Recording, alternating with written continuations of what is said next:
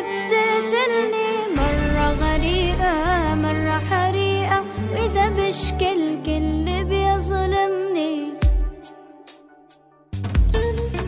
بالتزامن مع الإعلان عن التوصل لاتفاق تركي أوروبي بخصوص اللاجئين والمهاجرين الموجودين في أوروبا أو الراغبين بالذهاب إليها.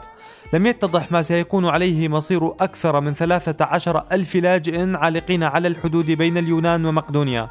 بينما يتواصل وصول المزيد منهم وسط ظروف صحية تنذر بكارثة إنسانية. ظروف سأستعرضها معكم في هذا التقرير. أنا ملاذ الزعبي. أهلا بكم.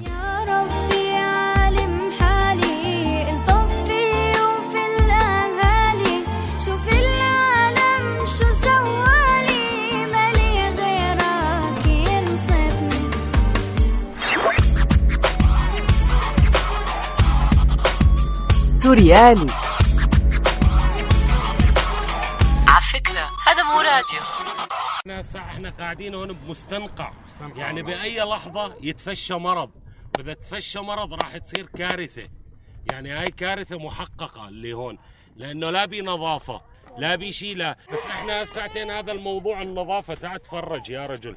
كل المخيم كل المخيم طالعت له حساسية وطالعت له دنيا والأمراض راح تتفشى. إذا ما اليوم تفشت بكرة يمكن تتفشى. إذا مو بكرة بعد بكرة.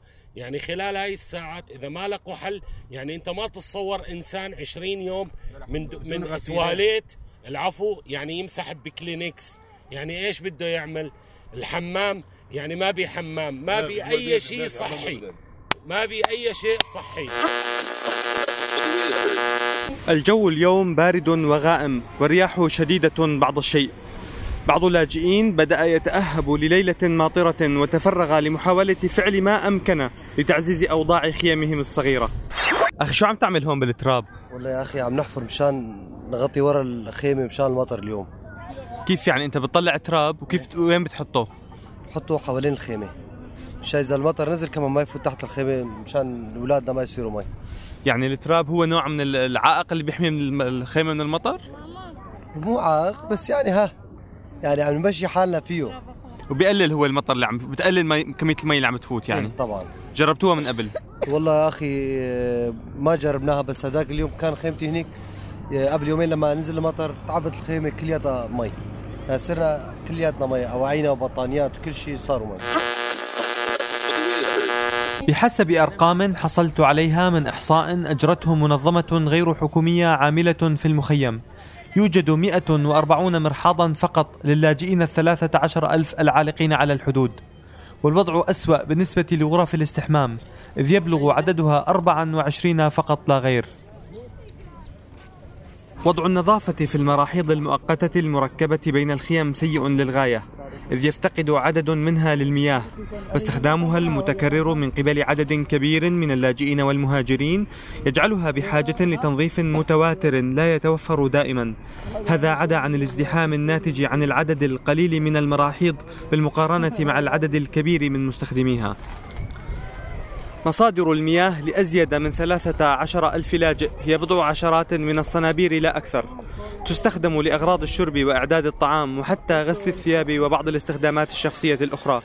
فيما يعتمد القسم الأكبر من اللاجئين والمهاجرين لشرب المياه على عبوات المياه التي يوزعها متبرعون ومتطوعون يونانيون غالبا. قديش وقفتي على الدور لحصلتي مي؟ شي نص ساعة. وهي المي بتستخدميها يوميا للشرب بس ولا لأغراض ثانية؟ لا لا للشرب للشرب يعني يوميا. أحيانا يكون ما في مي يكون أحيانا ما في مي للشرب نضطر نشرب منها هي ما بتنشرب. ما بتنشرب بس مو صالحة للشرب بس نضطر نشرب منها يعني لأنه ما في مي. ليش؟ مين قال لكم انها مو صالحة للشرب؟ كلهم عم بيقولوا مو صالحة للشرب. يجيبوا بيقولوا علب مي بس ما عم يكفوا. لأنه معنا صغار كثير يعني ما يكفونا علب المي اللي نجيبه. وعم نعبي من هدول. بنشرب منهم ونغسل منهم يعني.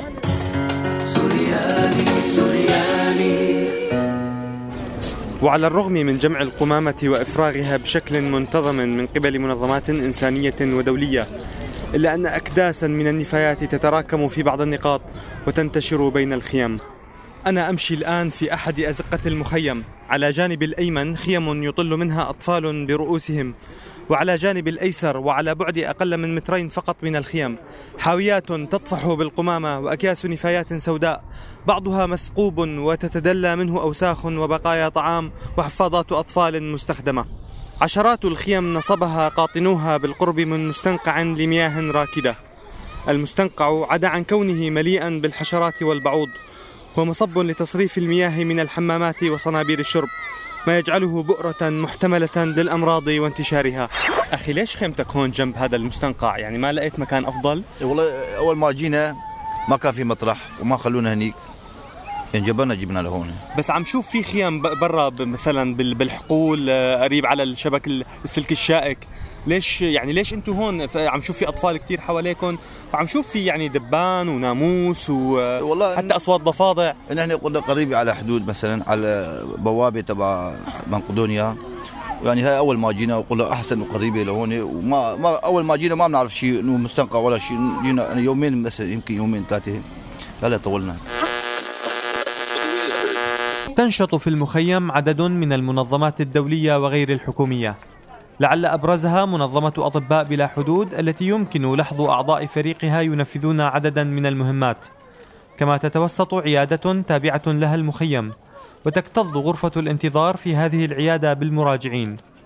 لمعرفة تفاصيل نشاط المنظمة ومسائل أخرى متعلقة بالوضع الصحي والإنساني على الحدود وجهت عددا من الأسئلة للناطقة باسم أطباء بلا حدود في تلك المنطقة. ما هو عدد المتطوعين والأعضاء في منظمة أطباء بلا حدود المتواجدين هنا في إيدوميني؟ فريقنا حاليا يزيد عن المئة وثلاثة بما يشمل خليطا من فريقنا الدولي والفريق المحلي في اليونان. ما هي النشاطات والمهمات التي تؤدونها هنا؟ هنا في المخيم ندير عيادة طبية وقمنا بنصب خيمة كبيرة من النوع الضخم الذي يستوعب 180 إلى 200 شخص. ونصبنا 12 خيمة أخرى مساحتها أصغر نحو 45 مترا مربعا. وهي تناسب العائلات وتتسع الواحدة منها لنحو 50 شخصا. ونقوم بتوزيع 36 ألف وجبة طعام يوميا كما نوزع الخيم والأغطية كل مساء وندير خدمات المياه والصرف الصحي بما يشمل المراحيض وغرف الاستحمام ونقاط للمياه وما إلى ذلك هل تعتقدين أن صنابير المياه والمراحيض كافية لهذه الأعداد من اللاجئين؟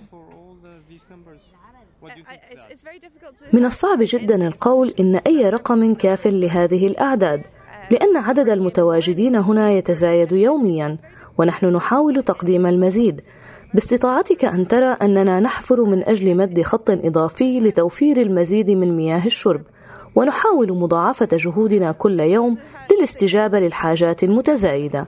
ولكن طبعا نحن نبذل أكثر مما باستطاعتنا. الكثير من الناس يصلون هنا يوميا مشيا على الأقدام. أنا متأكدة أنك شاهدت ذلك في طريقك إلى هنا ومررت بالقرب من أناس يتجهون إلى هنا.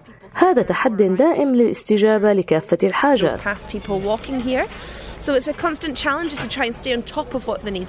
أود أن أسأل عن العيادة بالتحديد كم عدد الذين يسألون من أجل العلاج والمساعدة الصحية ولو بالمعدل العام؟ لا يوجد معدل بعد الآن بسبب الأعداد الهائلة والمتزايدة من الناس. سأعطيك مثالا عن مدى الازدحام الذي شهدته العيادة الأسبوع الفائت. من الأحد إلى الأحد أطباؤنا قدموا ألفي استشارة طبية هنا في المخيم. رأيت بعض الخيام بجانب مستنقع مليء بالمياه والبعوض. هل تعتقدين أن الوضع يزداد سوءا وقد يقود إلى كارثة؟ بالنسبة لنا هذه حاليا أزمة إنسانية. العديد من الأشخاص هنا يفتقدون لحاجاتهم الأساسية فبالنسبة لنا هذه أزمة. بالطبع كلما طالت إقامة الناس هنا في أوضاع كهذه فإن ذلك يعرضهم لمزيد من الخطر فيما يتعلق بصحتهم وسلامتهم. وهو شيء نحاول مراقبته. ولذلك نحن نوزع يوميا أدوات للنظافة الشخصية كالصابون والشامبو والمناشف مع توفير المزيد من المراحيض وغرف الاستحمام وما إلى ذلك.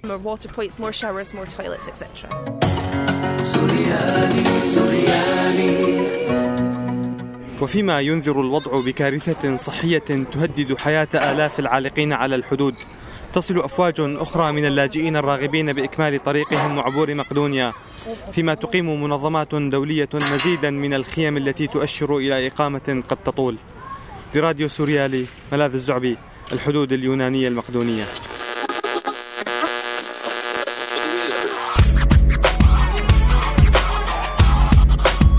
راديو سوريالي. فكرة. مش راديو من إنتاج راديو سوريالي 2016